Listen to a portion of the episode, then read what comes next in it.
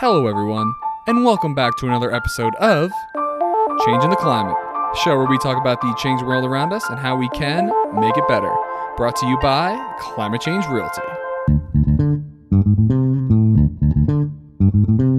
The only real estate brokerage that donates 50% of its net commissions to 501c3 nonprofit organizations dedicated to fighting climate change. Keith, pleasure to meet you, man. Thanks so much for taking the time on Black Friday to join me for a lovely conversation. Oh, it's my pleasure to be here. Thanks for having me.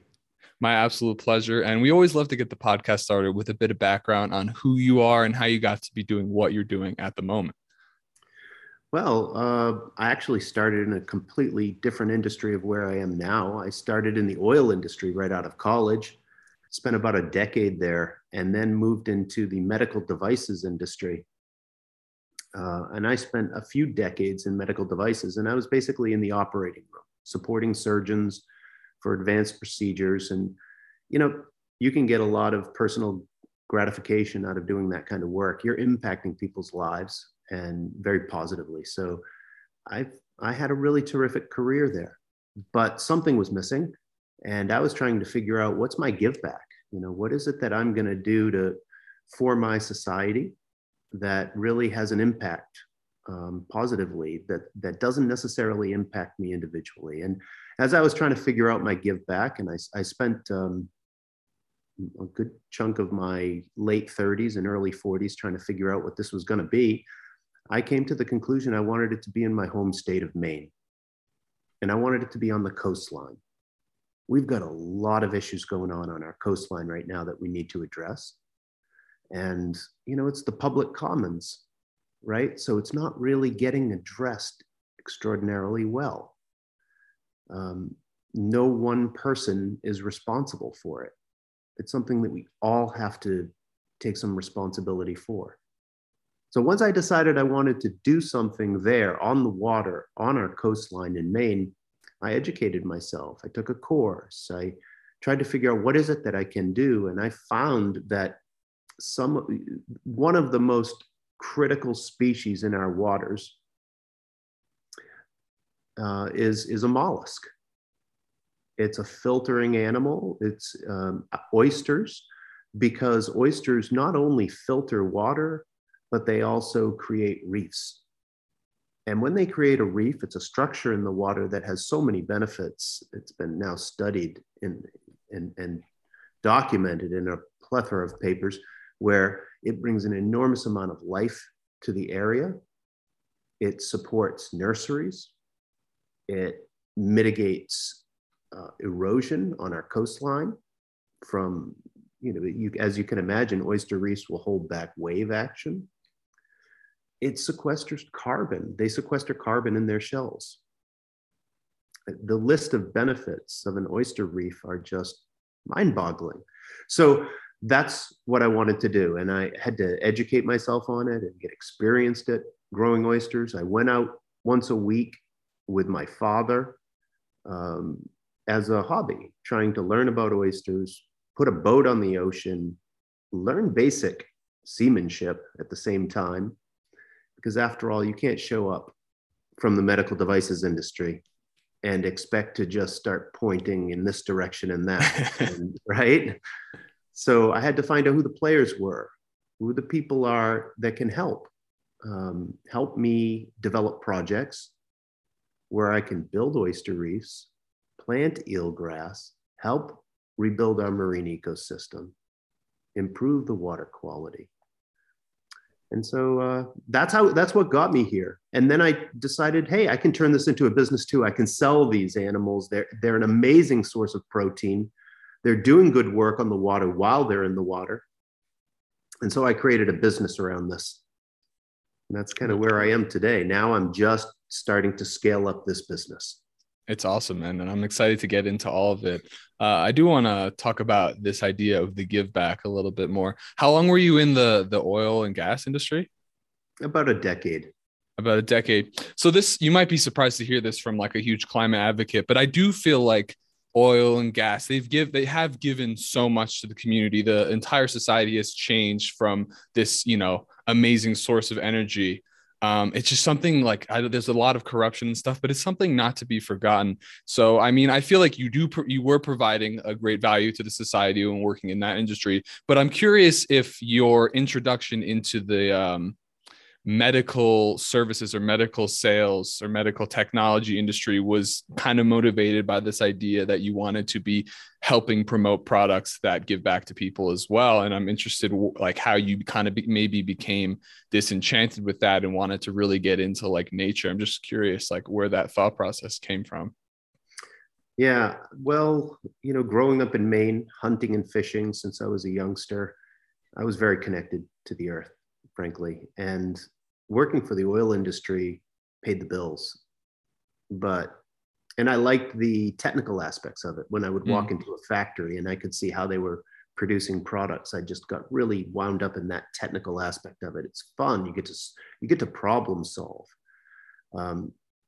But the industry, you know, the industry really needs to be petering out, frankly. Of course. Of course, exactly. It was and continues to be a super important energy source for us, but it's having detrimental effect on our planet and the species on our planet. So we just flat out need to find better sources of energy. It's just that simple.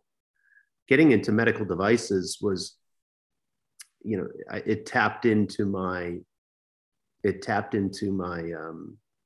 technical aspect of me that likes to problem solve. And I got a taste of it when I saw what they were doing in the operating room, frankly. I mean, if you are promoting the right products, if you're working with the right company, you get to have a serious impact in a surgery. You know, the surgeons doing these procedures really rely upon you to understand not just your product, but what could go wrong, you know, and when you are the representative of that company, that product, and you're going to all of these different teaching institutions in New England, in the Boston area, you're seeing some of the very best perform surgery. And they want to know, what's she doing? What's he doing? And you just get to be very much connected to a really positive service being offered to the society. So it was really fun for a very long time. Mm-hmm. Really cool. Okay. So that kind of, so you said you like tinkering with things, not right? Like kind of understanding how systems work. Yeah. You know, I think I'm at my heart, I'm an entrepreneur and an innovator. And what happened here more recently in being out on the water was that when I decided that I was going to make this a business as well as a give back, it really changed my mindset. You know, I got really critical of how people were growing oysters, and I started to break it down and figure out, well, you know, how do people actually make money at it? Because I hadn't thought about it until that point, and this was like 3 years ago or so. The thing about oyster farming is that it's all about the labor. Today, if you're growing oysters, you're growing them in some kind of a cage or a bag or a basket. And you have to access that cage, bag, or basket to empty them out and to refill them. You're lifting the bag or basket up to the side of the boat, opening it up. If it's a cage, it may have 6 different bays in it. You're pulling 6 different bags out of it. Each bag could weigh 35, 40 pounds if it has market-ready oysters in it. This is back-breaking work. Yeah. And I haven't had a person on my farm that hasn't had a back injury at some point from doing this kind of work, a slip on the deck of the boat while you're trying to lift a 300-pound cage onto the hooks that are off the side of the boat. So it's about the labor. Yeah. And what I found when I started talking, an informal survey of other farms, because we have, you know, around 150 farms on the coastline of Maine, and about 130 of them are probably just 1 or 2, maybe 3 people working on the farm. These are small family farms, all of them. It's just fantastic. Great. Yeah, absolutely. The problem is the vast, vast majority of them, they're holding second jobs because they're just not generating enough profit from the business to make that a career, a full-time job. Mm-hmm. So It's, you know, you the bottleneck is labor itself.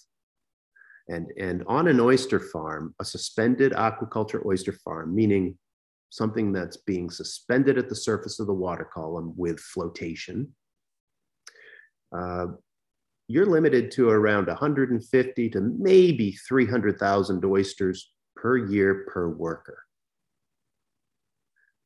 That's it. That's all you can get. And the 300,000 is typically the larger companies that have, you know, they've put in place some of their own unique mechanizations because they have the size to do that. The economies of scale to buy two boats and put a unique flipper of the baskets, you know, in between the two boats. But the vast majority of us don't have those kind of resources, don't have that economies of scale where we can invest in that kind of capital. So, you know, when I identified this problem, this bottleneck, which is labor, and then I look at where I grew up in Maine, where we grow potatoes, we've already done this, right? I mean, we've already done this even on land.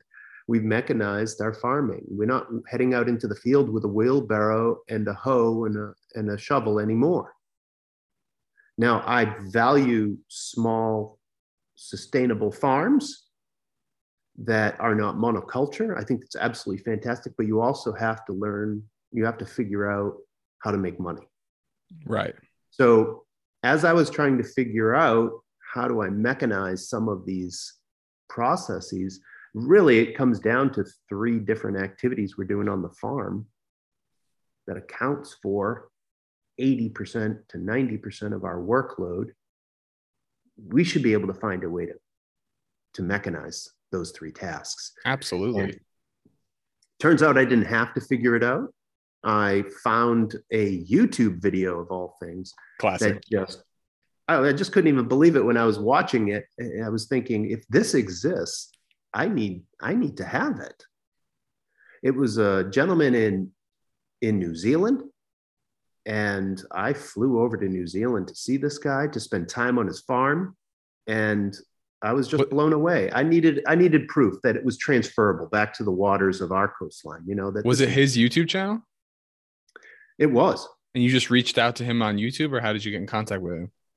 I let me see, was it a phone call or an email? It was an email to him. It was initially an email, and he responded. And yeah, I said, just on his website. Yeah. And that was it. And he wasn't, he was doing it on his own farm, and he was starting to build a commercial business around it, but he hadn't done it yet. He was just starting. Someone in New Zealand growing something besides sheep. It's unique. Yeah. Yeah. Well, they've got a huge aquaculture industry, actually. They're way ahead of the United States. They've got green mussels over there that are just absolutely delicious. It's a huge industry. And that's where he got his start, actually, putting in anchoring systems for the green mussel industry. And then he started an oyster farm, and it was kind of a farming system for a larger oyster farm. So he was growing 20 million oysters. He grows 20 million oysters a year and then sells them at about 2.5 inches to be finished off by a larger farm. Interesting. So he, you know, he had to do all the same stuff we had to do. You know, his workers had to bend over the side of the boat and flip the cages or baskets or bags. He was using a bagging system, floating bags. They hated the task. Sounds heavy. They regretted it when they had to do it. They had to lift the bags into the boat when they wanted to empty them, right? And then they had to do something with the bag after they emptied it. There were just a whole number of issues that he wanted to solve, including lost gear on the water. Because if you're growing 20 million oysters a year, you have a lot of gear on the water, and you don't have to lose a high percentage of that gear for it to have an impact on the shoreline. So he was trying to figure out, how do I make a more robust system as well? And he came up with this just brilliant idea. The elegant solution in this idea was to put a piece of PVC on top of the suspended cage in this case, a basket, a Hexel basket that comes, it's manufactured in Australia. So he's got this PVC on top of it that works as an axle, and you put rope directly through that piece of PVC. Can we pause? Like, I don't understand exactly. Do you like plant the oysters in like a cage, or are they swimming around in the ocean and they go into the cage, or do they grow on rocks? Are they different from mussels? I actually don't know too much. Yeah. Right. I should have started there. Yeah. So yeah, oysters are, so they start as free swimming larvae. Okay. You know, they're released into the water column with a plume of sperm and eggs from the oysters when they procreate, and they're free swimming, and then they attach to some substrate, anything, right? Anything they can attach to. That's why it's actually really important to have structure in the water, even if it's just rocks, because if they land on silt, mud, they're going to drop down into the silt and they're going to die. Yeah. Okay. So, but in aquaculture, we don't rely upon that. We have hatcheries do that for us. So they create, you know, hundreds of millions of oyster spat is what it's called. When it's in it after its free swimming stage, it attaches to, they actually pulverize old oyster shells. Oh. So this free swimming larvae attaches to a tiny little speck of an oyster shell and starts to build its shell around that. Beautiful. So now they're not actually attached to something. They keep the water moving, they keep good food and nutrient in the water for that spat, and they grow that spat up to, you know, maybe 2-3 millimeters in size. So it looks like a large grain of sand. Hmm. And then you get all of the spat and you put it into a mesh enclosure, some kind of a mesh bag. Okay. And then you'd put it in something that would hold it in the water column, or you could drop it to the seafloor. There are lots of different ways to farm. You could choose to grow it up to a certain size and then disperse it freely on the seafloor and rake them up to harvest them. There are just lots of ways to grow oysters in the ocean, but one of the more economically productive ways is to keep it up near the surface of the water, because that's where the water's warmer and there's a lot of nutrient there as well. So they're eating voraciously when the water is warmer. They're becoming more dormant as the water gets colder. They eat less, right? So we want them where the water is warmer. So the way you keep them up there is they're kind of like bundled in these, there's like these bundles of like clumps of like, I guess what used to be shells, and there's like these larvae attached to them, and you're keeping them at the surface of the water with like giant like bags or containers or what? Yeah, just picture a rigid bag though, a plastic rigid bag or a basket, and it has mesh that allows for the water to flow through it, and the mesh is small enough so that your oysters don't fall out. Now the shell they attach to, they were so small when they did that, it's not, you can't tell that they're attached to anything at all. By the time we're getting them as an aquaculturist, they look like a tiny little oyster. That's all. And they're not attaching to each other. We don't want them to do that because these are for sale. So we want them to stay individual, unattached to their fellow oysters. So they're all individual oysters put into a bag, and they're kind of sloshing around at the surface of the water and filtering water. Got it. Okay, cool. So PVC pipe with like you said there's something going through the middle kind of thing. Yeah. And that, like I was saying, that's kind of the simple but elegant solution to making a more robust system, because it's protecting the rope that goes through it. But also it put that basket on a swivel. Right. That's the key. On a swivel. You could just turn it around. And then this clever gentleman, Aaron Pannell from New Zealand, who, by the way, just won an award for his innovation. He then decided, hey, I don't have to lean over the side of the boat to flip these over, right? I can put something off the side of my boat, some kind of piece of metal that will encourage them to flip over. As I drive my boat along, it hits the baskets the right way. It kind of turns them. It's called a helical flipper, the helix flipper. It has like a helical shape to it. And think of a roller coaster track. So it comes into the roller coaster track and it does a 180 turn and comes off the back of that in a new position. It's now in the drying position. So this float that was holding it at the top of the water is now underneath the basket. The basket is above it. The basket is above the water. The oysters are no longer feeding. Right. And the reason that you do this is because anything that's put in the ocean has, you know, it's susceptible to biofouling. I mean, just think about any images you've had of anything at the seafloor of the ocean that's been there for any period of time at all. It has all kinds of stuff that's collected on it, from barnacles and mussels to algae and everything that lives in the ocean, frankly.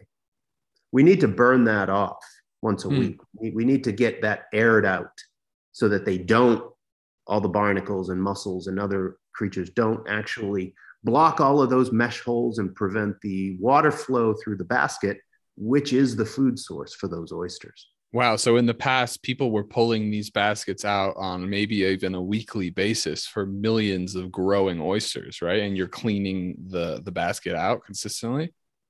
You're with the old system, you're leaning over the side of your boat or you're getting right into the water and you're flipping those baskets or cages or bags over manually.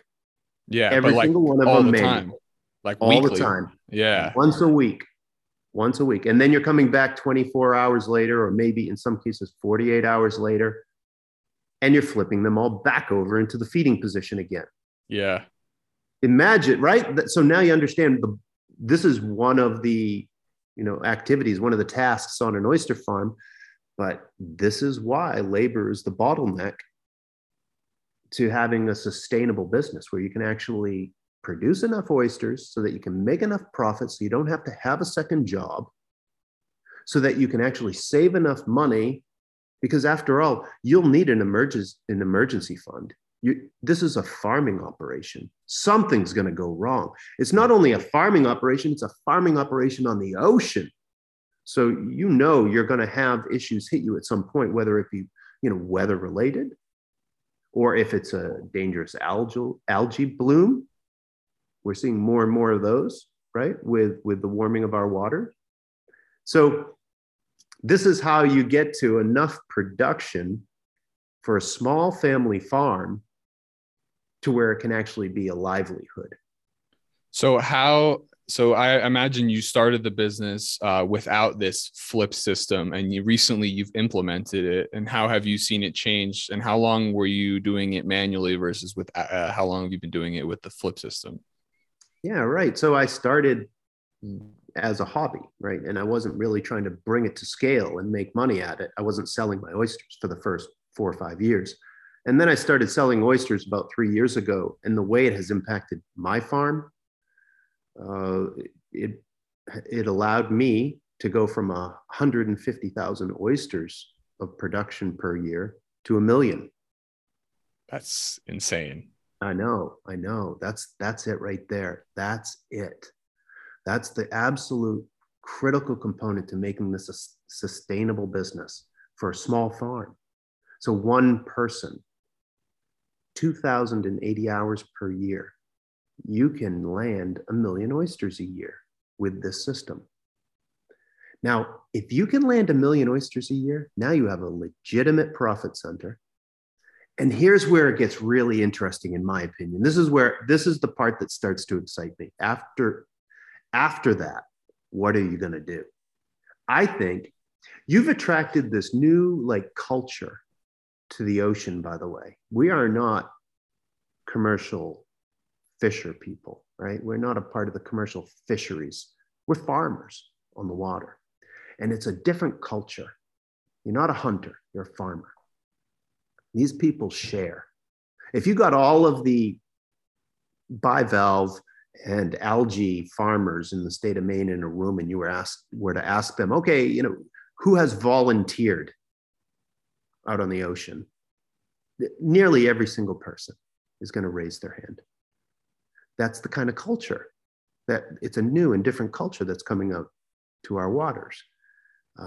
They're sharers of information and equipment. It's just, it's the culture of farming. So now if you give an entrepreneur money and time, which is what happens now with the, once you employ a system on the water where you can actually grow enough oysters to where you can have enough profit, now this person's going to have money and time. And they came to the waters for all the right reasons. They're producing a product out on the water that filters nearly 50 gallons of water per day. It clarifies the water, right? It takes sediment and particulate matter out of the water column. It allows for sunlight to reach lower into the water. And that drives the flora on the seafloor, producing more oxygen, producing more places for natural occurring nurseries, which have been depleted along our coastline, right? It counteracts eutrophication from runoff of nitrogen and phosphorus into our waters. That's a healthy food source for an oyster. When you hear oysters are filter feeders, that may be really, that, you know, phosphorus and nitrogen may be damaging.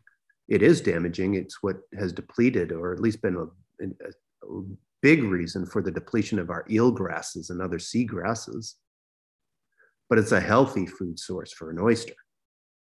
So there's a symbiotic relationship out there between these species. And we've seen an explosion of sea grasses under our farm. And I think a lot of farms would report the same. What other species are you seeing that are appearing because of these oysters? And then what kind of benefits are they having? Have you seen like a measurable change in the ecosystem around your farm? Oh my God. Because of the increased production. I mean, you're talking about almost 10xing the amount of oysters in the area. Yeah. Yeah. You could easily 10x. You could easily 10x. So, yeah, we see from when we first got there, it was kind of barren, frankly. It was a muddy bottom. Very little on it. And now everything wants to live in and around our gear. We have rock gunnel fish in every basket. They lay their eggs in our baskets. We see the embryos hatch in our baskets. Tons of crabs, grass shrimp, at pretty much every amphipod you can possibly imagine. Everything's crawling all over your hands and arms when you're working out on the water. It's incredible, the life that it brought to our farm. Incredible. So now I don't think that's where we should end. So what I was kind of getting at is like, okay, yes, we're definitely doing a lot of good out there with our gear as aquaculturists, but as a community, we've got these people who are givers, right? Now, if they can employ these a system, an actual farming system where they can increase production and they can make enough profit so that they have some money and time on their hands, they are going to innovate. They're gonna start creating things out on the water that are gonna be spectacular. When you give an entrepreneur time and money, things happen, right? Totally. So I think what we're gonna see is we're going to see some vertical integration, yes, because that's what interests some people. They're going to want to build a business of distribution, and they're going to want to build a restaurant because that's just fun and that's some people's passion. But then we're going to have a whole lot of other people that just want to be really good farmers, and they're going to start bringing other species to their farm and really understand the more species that you can bring to the waters, the better off the waters. You could put, you know, indigenous sea cucumbers in my state, you could put those on the seafloor and they're going to be cleaning up the seafloor. That's what they do, right? You could have kelp at the outer edges of your farm. Maybe you're not a kelp farmer, but maybe the kelp farmer can work with you and come over and harvest that on occasion.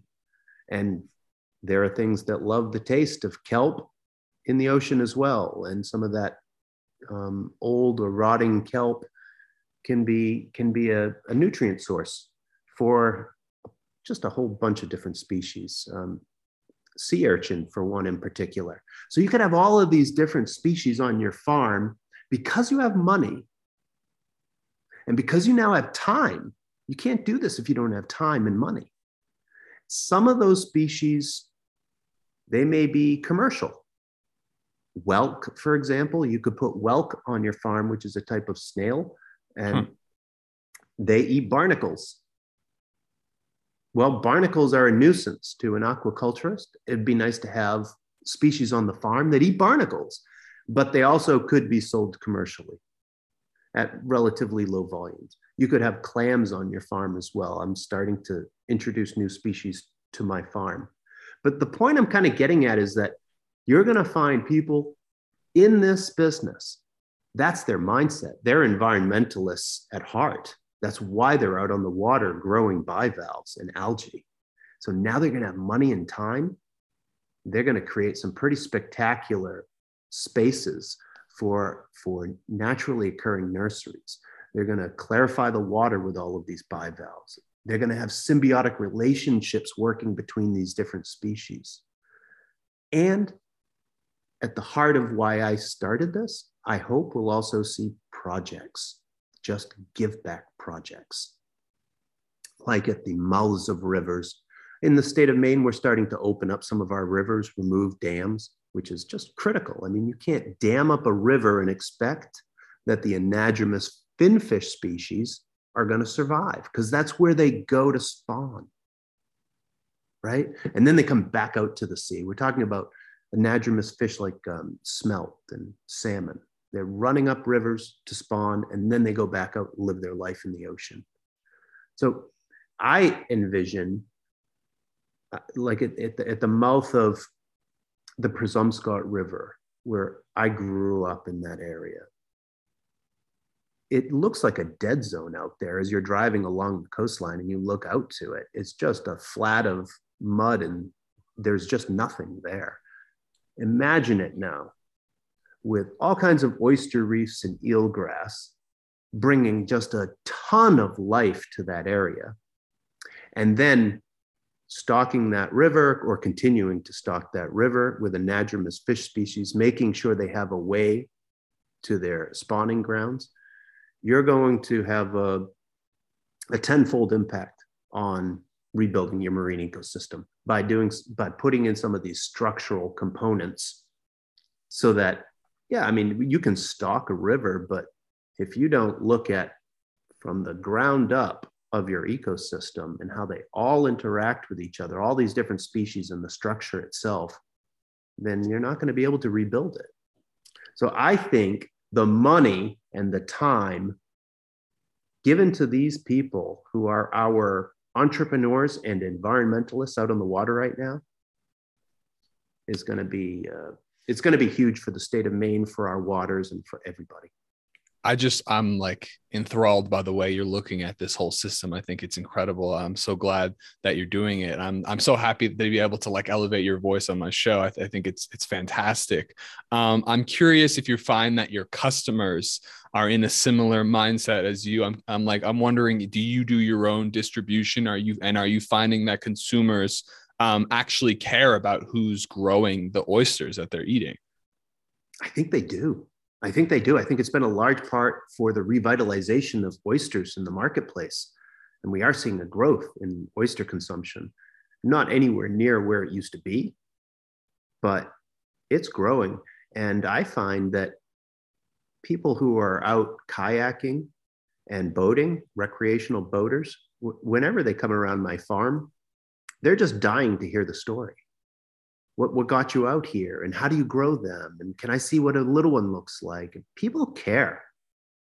You know, people care about the environment. People care about how to grow things. And I'm finding that the customers, you know, they want to know the name of the farm.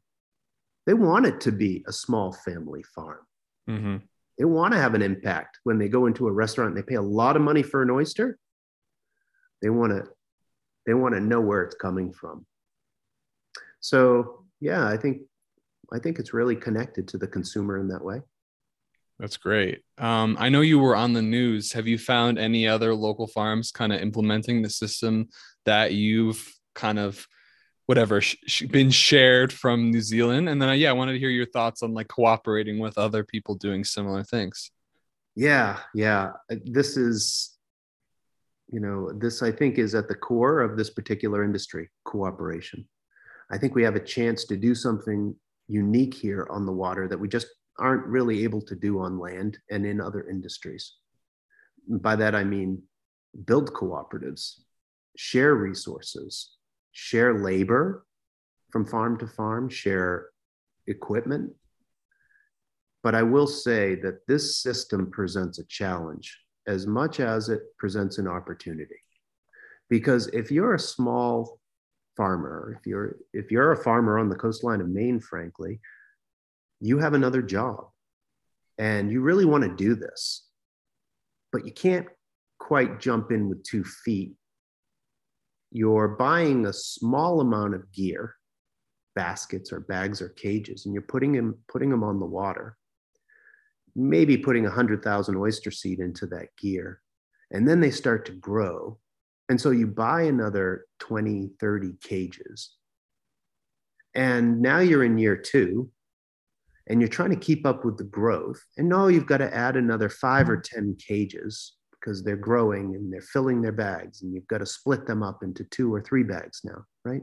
But you can see the process. It's a little bit of money at a time, but you're kind of caught in a loop of poverty, frankly, and to a great extent, because you're never going to get to that critical mass where you can actually make enough money to leave the job that you're doing and make this the career that you want it to be. But the challenge for being able to grow 1 million oysters a year is that you need to put enough gear on the water to grow 1 million oysters a year. And you've never had to do that. And so it's expensive to do that. You know, this is, if you want to grow 1 million oysters, you have to spend somewhere around $300,000 to $400,000. Can't get a mortgage on oyster farms, huh? Exactly. Exactly. But, you know, the capital equipment pays back very, very quickly. Mm-hmm. So, I mean, it could pay back in really by the end of your first year in most cases. Incredible. But it's the first year of sales. So if you're in warm waters, like down the southern coastline in the southeastern United States or in the Gulf of Mexico, you can bring an oyster from 2 millimeters to its market size and sell it in as little as 9 months in some places. But in the state of Maine, because the waters are so much colder, it takes us between 2 and 3 years, for most farmers, between 2 and 3 years, to get the right shell size, meat size, shell hardness. For my farm, they're almost all 3-year-old oysters before I sell them. Wow. You know, we get our waters in Maine from the Arctic, right? Mm-hmm. So if you were to look at a map of the way water actually flows, there's water that circulates around Newfoundland. It comes around Canada, Nova Scotia, and it sweeps off the coast of Maine. And that is really nutrient-rich, Arctic, cold Arctic waters. And then coming from the south, you have a warm current, right, that everybody else gets. And it runs right up the coastline. It even hits Massachusetts, and it kind of swings off at that southern tip of Maine. So our waters are just much colder than everybody else's, and it takes us longer to grow oysters. And the point, economically anyway, the point here is that you've got a lag. You could end up taking out a loan of $300,000 to put a system on the water, and you're not going to be selling those oysters for 3 years. So we need the support structures, the organizations like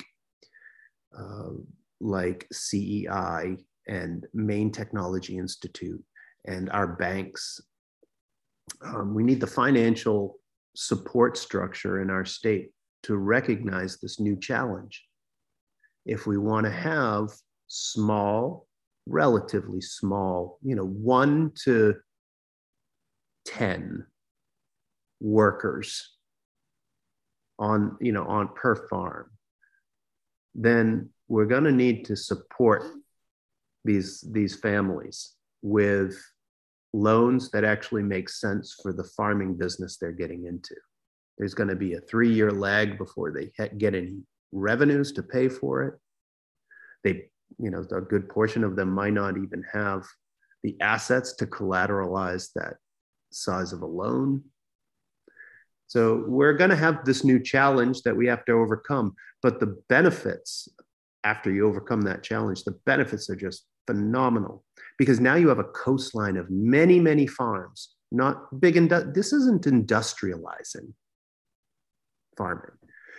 This is a small mechanized system that once you really, if you put 4 people to work on this mechanized system, this farming system, it's a turnkey kind of farming system, the 5th person doesn't have a whole lot to offer. The 6th person would be twiddling her thumbs and doing nothing, okay? So this is a small unit. It's just perfect for having lots of small family farms. And the reason you'd want that is because that's how you build wealth, right? When you have major corporations that can come in and, you know, lease 100 acres and employ the cheapest labor possible, that's not how you build wealth. That's not how you build good jobs. That's not how you build good societies. So this particular mechanization, this farming system, it really empowers the entrepreneur that we have on our waters right now. We just need to help that, you know, help them afford it, frankly, to put the system on the water. And they probably just love being out there. And then one thing I wanted to talk to you about is how your perspective has changed to, you know, you used to talk about showing up at this area in, or this part of the shoreline that is kind of just, it was like murky, it didn't have too much going on, to not only creating a great source of protein for the humans living on land, but you get to be this fosterer of life, this steward of this part of the world. And it must have been really amazing to go from working in sales in 2 of the largest industries, you know, health and energy, to going to being like, oh, I'm just going to grow something. I'm going to create life in a community. How has that changed the way you like see the world? Yeah. Oh, that's a great question. I feel like a part of it, frankly. I feel more connected to it. I think you'd find probably a lot of farmers on land as well. They just feel very much connected to the land. And this has been an incredible experience for me in connectivity. So it's changed my life dramatically, frankly. So I would wish this upon everybody, frankly. Get out on the water and be a part of this. I think we should be engaging our school systems to do this, and let children go out there and build these oyster reefs and plant the eelgrass with us, and then bring them back out the next year and do a survey of the life that's in that same area, do a comparison, and you're going to feel this sense of you've really made a difference, because you can actually see it, you know? And I think we all need to be doing something like that in our lives, where we're doing something for the greater good, for the public commons, and it's not necessarily just about us.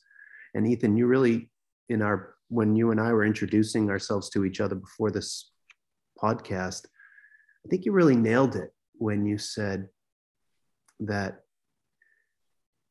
it's about how you live your life. It's about integrating these important things, these core values that you identify early on in your life. It took me longer than you, Ethan, to identify that. And this is where I get to give back. But you know, I think that everybody, if they were impacted earlier in life in the school systems when they're younger, I think everybody would start integrating this kind of process and give back in their life as they're going along. You know, don't just amass wealth and then figure out how you're going to give it all back. That's not a good